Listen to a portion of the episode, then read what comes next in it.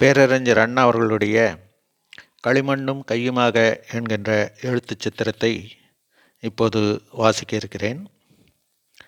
இந்த சித்திரத்தில் சித்தரிக்கப்பட்டிருக்கின்ற கருத்துகள் அவர் எடுத்து சொல்லும் விதம் இவற்றை கேட்டால் மிகவும் ஆச்சரியமாகவும் அற்புதமாகவும் இருக்கும். அது எந்த காலத்திற்கும் ஏற்ற கருத்து நாம் எண்ணி பார்க்க வேண்டிய கருத்து என்பதை சொல்லிக்கொண்டு அந்த எழுத்து சித்திரத்தை என் வாயிலாக உங்களுக்கு வாசிக்க இருக்கிறேன். களிமண்ணும் கையுமாக. வீரர் வாழும் கையுமாக இருந்து நாட்டையும் வீட்டையும் மானத்தையும் காப்பாற்றுகின்றனர்.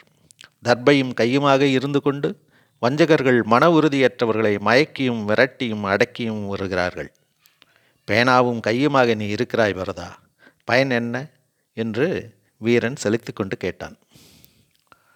திடீரென்று உனக்கேனப்பா கைகளின் நிலை பற்றிய ஆராய்ச்சியிலே ஆர்வம் பிறந்துவிட்டது? என்று வீரனை நான் கேட்டேன். கை செய்யும் வேலை கருத்தை காட்டுவதுதான் என்றான் வீரன். உண்மைதான். கருத்து இருக்கும் விதத்துக்கு ஏற்றபடிதான் கையில் நிலையும் இருக்கும். ஆனால் இன்று என்ன விசேஷம்? இந்த ஆராய்ச்சியிலே இறங்கிவிட்டாய் என்று மேலும் கேட்டேன். அந்த கரங்கள் விமான விசையை பிடித்து செலுத்துகின்றன. டாங்கிகளை ஓட்டுகின்றன. பீரங்கிகளை பேச வைக்கின்றன. துப்பாக்கியை பிடித்து கொண்டுள்ளன. எதிரியின் பிடரிலே பாய்கின்றன. சுதந்திர கொடியை தாங்குகின்றன. ஆராய்ச்சி வாளை பிடிக்கின்றன. அறிவுச் சுடரை ஏந்தி உள்ளன. ஆர்ப்பாட்டக்காரரை அடக்குகின்றன. அரசுகள் நடத்துகின்றன. அந்த கரங்களே கரங்கள் மற்றவை மரங்கள் என்றான் வீரன் ஆர்வத்தோடு. வெளிநாட்டவரின் கரங்களை புகழ்வதே உன் வேலையா? வீரா நம் நாட்டு கரங்கள் லேசா? என்றேன் நான். கூப்பிய கரம் தலையிலே மோதும் கரம் வயிற்றை பிசையும் கரம் என்று வர்ணித்தான் வீரன் வெறுப்பு கலந்த குரலோடு. அதற்கென்ன செய்யலாம்? என்று நான் கூறினேன். வீரன் திருப்தி அடையவில்லை. பரதா கப்பலோட்டும் கரம் கோட்டை எதிரே நின்று கொடி தாங்கும் கரம் பாட்டுமொழி ஏட்டை தாங்கும் கரம் இல்லை என்பதற்கு வெளிநாட்டான் மீது மட்டும் பழி சுமத்தினால் போதாது. களிமண்ணும் கையுமாக நம்மவரை இருக்குமாறு அவனா சட்டம் இயற்றினான் வெட்டி வேலைக்கு கரங்களை பயன்படுத்தும்படி வெள்ளையனா பணித்தான். வீணருக்கு உழைக்கும்படி அவனா ஏவுகிறான் என்று வீரன் கேட்க எனக்கென்றும் புரியவில்லையே களிமண்ணும் கையுமாக நாம் ஏன் இருக்கிறோம்? என்று நான் வீரனை கேட்டேன். கைவண்ணம் காணத்தானே போகிறாய்? திங்கட்கிழமை நமது தீராதி தீரர்களின் வேலை என்னவாக இருக்கும் தெரியுமோ? களிமண்ணும் கையுமாகத்தான் இருப்பார்கள். விநாயகர் சதுர்த்தி அன்று வீட்டுக்கு வீடு களிமண்ணும் கையுமாக இருப்பார்கள். யானை முகத்தானை மத்தள வயிற்றானை மகேஸ்வரன் மைந்தனை ஈரக் களிமண்ணால் செய்து எள்ளுரண்டையும் அப்பமும் கொழுகட்டையும் அவல் பொரியும் படைத்து குட்டி கொண்டு தோப்புக்கரணம் போட்டு விநாயகர் சதுர்த்தி பூஜை செய்வார்கள் என்று வீரன் விளக்கிய பிறகுதான். அடடே அதையா சொன்னாய்? வேடிக்கைதான். களிமண்ணும் கையுமாகத்தான் இருப்பார்கள் என்று கூறிக்கொண்டே நான் சிரித்தேன். கையில் மட்டுமல்ல களிமண் மண்டையிலும் அதுவே தான் என்றான் நண்பன். கோபத்தோடு திட்டாதே தேவநிந்தனை செய்யாதே. ஏதோ பழைய வழக்கம் நடக்கிறது என்று நான் அடக்கினேன். அவனா அடங்குவான் விநாயகருடைய உருவத்தை கவனி. மனித உடல் யானை முகம் மத்தள வயிறு ஒற்றை தந்தம். நமது கடவுளின் உருவம் இதுவென்று கூறிப்பார் நாகரிக மக்களிடம். வயிறு குலுங்க நகைப்பார்கள். அவருக்கு வாகனம் பெருச்சாளி. இது கேட்டால் எவன்தான் இந்த மக்கள் தன்னாட்சிக்கு லாய்க்கு உள்ளவர்கள் என்று கூற துணிவார்கள்? உலக மக்களின் பிரதிநிதிகள் கூட்டமொன்று நடந்தால் அதற்கு உச்சியில் குடிமையுடையோனும் கழுத்திலே மண்டையோட்டு மாலையுடையோனும் காட்டெருமை முகத்தோனுமாக பலர் சென்றால் மற்ற நாகரிக உருவங்கள் நகைக்காதா? நீயே கூறு. சுந்தரிகள் பலர் சொகுசாக ஆடிப்பாடும் வேளையிலே மந்தி முகவதி வந்தால் கைகுட்டி சிரிக்க மாட்டார்களா? உண்மையிலே கூறு இயேசுவின் உருவம் எத்தகைய கருணை பொழியும் கண்களை காட்ட காண்கிறாய்? புத்தர் உருவிலே புகப்பொலிவியும் சாந்தியும் நோக்கு பக்கத்திலே பெருச்சாளி வாகனின் உருவத்தை நிறுத்திப்பார். கடவுள்களின் காட்சியினும் கூத்திலே கணபதி ஒரு விதூஷகராக பாவிக்கப்படுவார் என்று வீரன் உரைத்தான். களிமண்ணும் கையுமாக இருப்பர் நமது மக்கள் என்று வீரன் சொன்னதிலே தவறு இல்லை விநாயகர் சதுர்த்தி என்று நம்மில் பலர் இத்தகைய வீணாட்டத்திலே தான் இருப்பர். வெளிநாட்டார் கேட்டால் நம்மை கேலி செய்வார்கள் என்பது உண்மையே. அது மட்டுமா விநாயகரின் வரலாற்று விசித்திராதிகள்? களிமண்ணும் கையுமாக இருக்கும் தோழர்கள் சற்று கவனித்தால் வீரன் கூறினதில் தவறில்லை என்று கூறிவிடுவர் என்பது திண்ணம். கரிமுகத்தோடு கடவுளை நாக்கிலே நாயகியுடனே ஒரு கடவுள் நடனமாடும் மயில் மீது மற்றோர் கடவுள் அடை க அலைகடல் மீது ஆளிலை மியல் துயிலும் மயரோர் கடவுள் தலைமீது தையலுடன் பிரிதோர் தேவன் என்று இன்னோரன்ன கடவுள் இருந்து கொண்டு இன்னின்னவருக்கு இன்னின்ன விதமான நிலைமை இருக்க வேண்டும் என்ற ஏற்பாடுகளை செய்து கொண்டு வாழ்கிறார்கள் என்பதை இன்றும் நம்பி அந்த நம்பிக்கைக்கு ஏற்ற நாள் நட்சத்திர நடவடிக்கைகளை பாசம் வைத்து கொண்டுள்ள மக்களிடத்திலே கான்ஸ்டியூண்ட் அசம்பிளி பற்றியும் காரல் மார்க்ஸின் கருத்து பற்றியும் புரட்சி பற்றியும் பேசுகிறார்களே. திருந்தாத வயலிலே தீக்கணி மரம் கொறி விதை தூவி தேன் பெய்தாலும் பயன் கிடைக்குமா? ஆடை அணி புனைந்து ஆடிப்பாடி வர செய்தாலும் அலியை அணைத்து கொண்டால் சுகம் கிடைக்குமா? ஆரியம் எனும் படுகொழி மீது புராணம் என்னும் பச்சிலை போட்டு மூடி கிடக்கிறது. பச்சையை கண்டு இச்சைப்பட்டு செல்லும் பாமரர் நிச்சயமாக படுகொழி வீழ்வர் என்பது ஆரியருக்கு தெரியும். கொக்கென காத்திருந்து குள்ளநரி போல் குறியை வஞ்சகத்திலேயே நிறுத்தி கள்ளமும் கபடமும் இல்லாதவரை கைதிகளாக்கி விட்டார்கள் அவர்களின் கண்ணீர் வெள்ளத்தை கொண்டு தமது சுயநலத்தோப்புக்கு நீர் பாய்ச்சுகின்றனர். அவர்களின் வியர்வை இரத்த ஆம், ஆரிய பண்ணைக்கு பாய்கிறது. இதனை அறிந்தோரும் அஞ்சுகின்றனர். எடுத்துரைக்க எனில் அறியாதார் நிலை பற்றி கூறிடவும் வேண்டுமா? அறிவிலே அக்கறை நாணயத்திலே நாட்டம் நீதியிலே நோக்கம் மனித தன்மையிலே நம்பிக்கை. இம்மி அளவேனும் இருப்பின் ஆண்டவன் பெயரால் அளக்கப்பட்டுள்ள ஆபாசங்களை மக்களிடையே எடுத்து விளக்கி அந்நிய துணிகளை நெருப்பிலிடுவதற்கு நெடுநாட்களுக்கு முன்பே இந்த குப்பைகளை கொளித்து விட்டிருக்க மாட்டார்களா? கள்ளுக்கடை பகிஷ்காரத்துக்கு முன்னரே கடவுள் பெயரை கூறி காசை பொறிக்கும் ஸ்தாபனங்களின் முன் மறியல்கள் நடத்தியிருக்க மாட்டார்களா? நாட்டு மக்களை நிலை தெரியாமல் நாட்டுடைய நாடியை பிடித்து பார்க்க வகையின்றி பகுத்தறிவு சுடரொளி வீசும் இந்த காலத்திலும் இரண்ட இந்தியாவிலே ஒளியின்றி இருடிகள் தர்பார் நடத்துவதும் அரவிந்தர்கள் அலைகடல் குளிர்ந்த ஆ காற்று வீச ஆசிரமம் அமைப்பதும் குன்றின் மீது கோட்டை எழுப்பிக் கொண்டு மகரிஷிகள் மன்னர் போல் மாநிதியுடன் தர்பார் நடத்துவதும் சங்கராச்சாரிகள் சில ஜில்லாக்களிலே சோனகிரிகள் தரும் சோடா சோபாச்சரம் பெற்று ஜெகமெங்கும் குருவென்றும் ஜம்பம் பேசுவதும் தம்பிரான்கள் சைவத்தின் சரசத்திலே சகல சுகமும் பெற்று சகல சம்பத்துடன் விளங்குவதும் ஆகிய இந்த காரியங்கள். அறிவு பெருக்கெடுத்தோடும் இந்த காலத்திலும் நடைபெறலாகுமா என்று கேட்கின்றனரா? துணிந்து கேட்பவர்கள் மீது கல்வீச்சும் சொல்வீச்சும் எவ்வளவு? அதிலே தப்புவரை தள்ளிட வைதிகர்கள் வகுத்துள்ள குழிகள் எவ்வளவு? நெறியில்லாதவனுக்கு நெறி காட்ட. ஒளி காணாதவனுக்கு ஒளி காட்ட ஒரு ஜோதி ஆண்டவன். அசுத்தமான உலகிலே சுத்தமாக இருக்க வேண்டும் என்பதை விளக்க. நாகரி அநாகரிக உலகிலே நாகரிக போதனையின் நாதனாக விளங்க கபடம் வஞ்சகம் காய்ச்சல் முதலியன கொண்ட உள்ளத்திலே கருணை நேர்மை அன்புடைமை முதலிய அருங்குணங்கள் உண்டாகச் செய்ய ஒரு குருநாதன். ஆண்டவன் எங்கும் நிறைந்து எந்த சக்தியும் பெற்று எல்லையில்லாத இன்பத்தின் வடிவமாகி சத்திய சுரூபியாகி சாட்சாத்காரமாகி சகல ஜீவாத்மாக்களுக்கும் இரட்சகனாகி பதியாகி உள்ள பரமன் ஆண்டவன். கடவுளை பற்றி கசிந்து மண் கண்ணீர் மல்கி பலர் கூறுவார்கள் இதுபோல. ஆம் நெறி ஒளி நீதி வாய்மை தூய்மை அன்பு இவையே கடவுள். அறிவான தெய்வமே எங்கும் நிறைகின்ற பொருளே அன்பே சிவம் உண்மையே ஆண்டவன் என்று பலர் போதித்தார்கள். இவை இருக்கும் இந்த இடத்திலே கடவுள் கதைகள் வேறு உண்டு. தத்துவம் ஒருபுறம் தத்தித்துவம் என தாண்டவமாடும் தர்பாசூரரின் தந்திரக் கதைகள் பக்கத்திலே.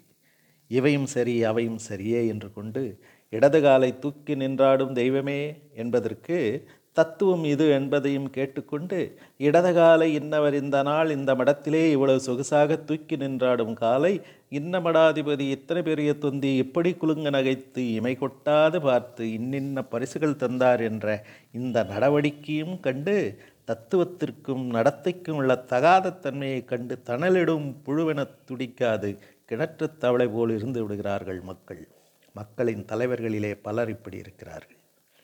உங்கள் கடவுள் இப்படி இருப்பார் என்று விநாயக உருவத்தை காட்டும்போது அந்த வைதிகன் கன்னத்திலே பகுத்தறிவாளின் கரம் விளையாடும் காலம் விரைவிலே வரும் என்பது என்னுடைய துடிவு உன் கடவுளின் வரலாறு இது.